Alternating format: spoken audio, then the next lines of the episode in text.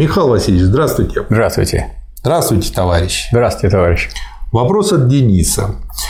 Добрый вечер, Михаил Васильевич. Часто слышал от вас, что на втором съезде победила формулировка Ленина насчет того, кого считать членом партии.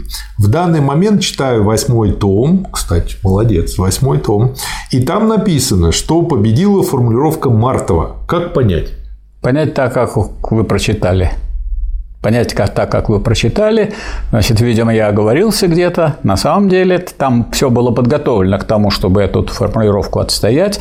Большевики держались там очень прочно.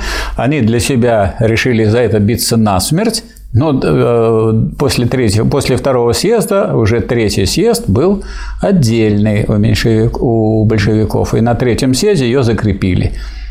Да. Так что вы правы оказались. Спасибо вам.